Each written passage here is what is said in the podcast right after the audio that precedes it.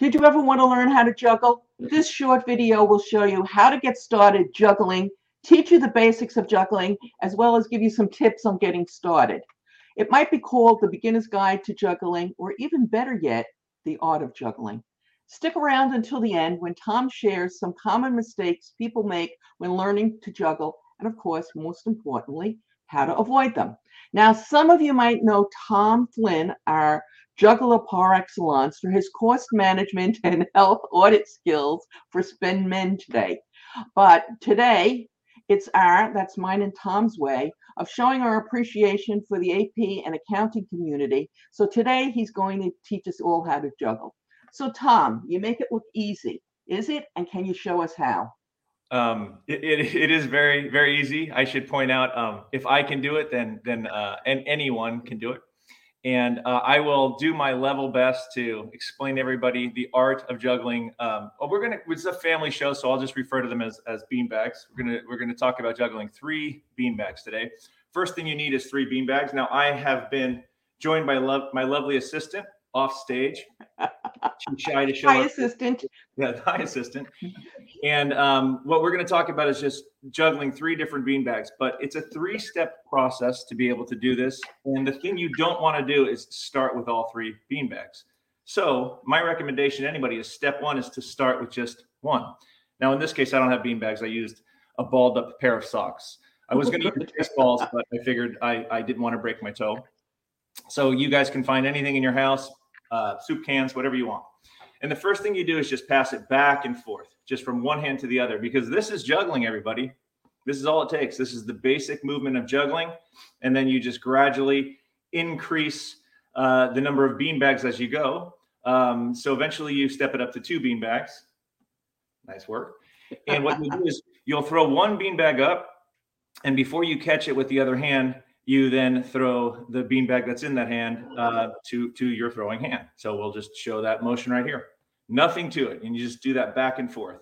And actually, you guys, this this is the the elbow. This is this is how you learn right here. If you can get this right, sit on a Zoom call for about five minutes and just practice this motion, throwing. Tom, are you telling the audience not to pay attention to the Zoom call?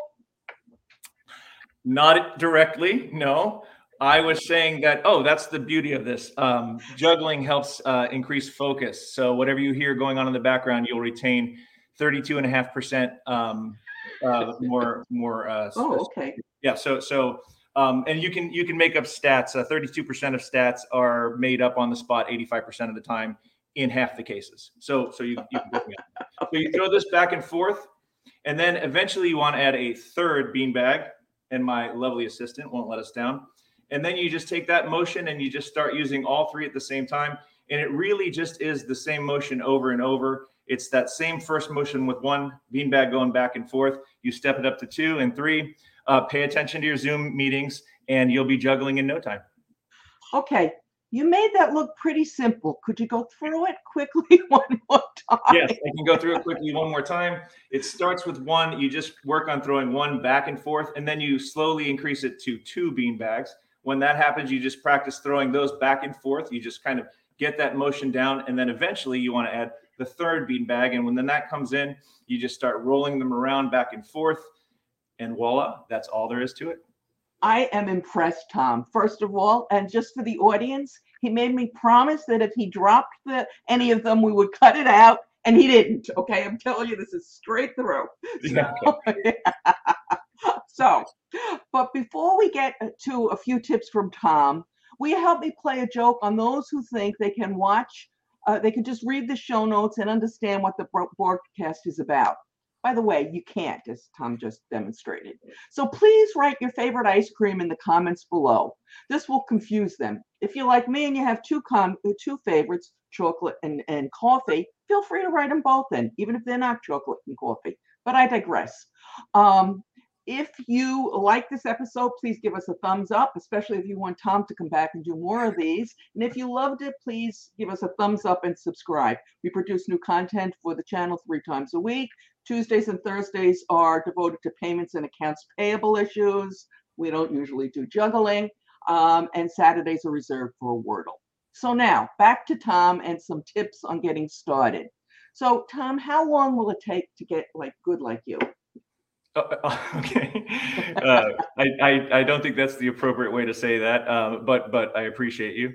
Um, what, what I just demonstrated honestly should take about uh, let's go with 10 minutes maybe five uh, depending on um, how you're feeling that day. Could that could creep up to 15 minutes but probably about 10 minutes. And it really throw one back and forth then two. If you do it that way you'll you'll figure it out in no time and so you should tell your boss you're not fooling around you're actually improving your concentration and you're hearing more at the meeting by juggling yeah, yeah, and that what they uh, in school, uh, the kids that couldn't pay attention, they start giving them these fidget spinners. Yeah, so, fidget. without any medical background, I'm just applying the same logic that okay. if you juggle during a meeting, you'll retain more information. Okay, so you you're not going to come and do surgery for us, right? well, maybe. okay, what are some common mistakes or misconceptions that people have regarding juggling? Uh, okay, um, common mistake. Oh, uh, starting with three. That I mean, hey, if you're if you're that person who can just just kind of like start it out and figure it out, that's one mistake. Uh, very hard to figure that out. Yeah. So you'll get frustrated. You'll drop the uh, beanbags quite a bit, and uh, you'll want to just give up. And um, I'd say, yeah, that's the most common one. Start with one. Okay, and you don't really need any equipment to start. You can just go to your sock drawer, or if you're like many of us, the odd sock drawer. This is a perfect use for all those odd socks you have.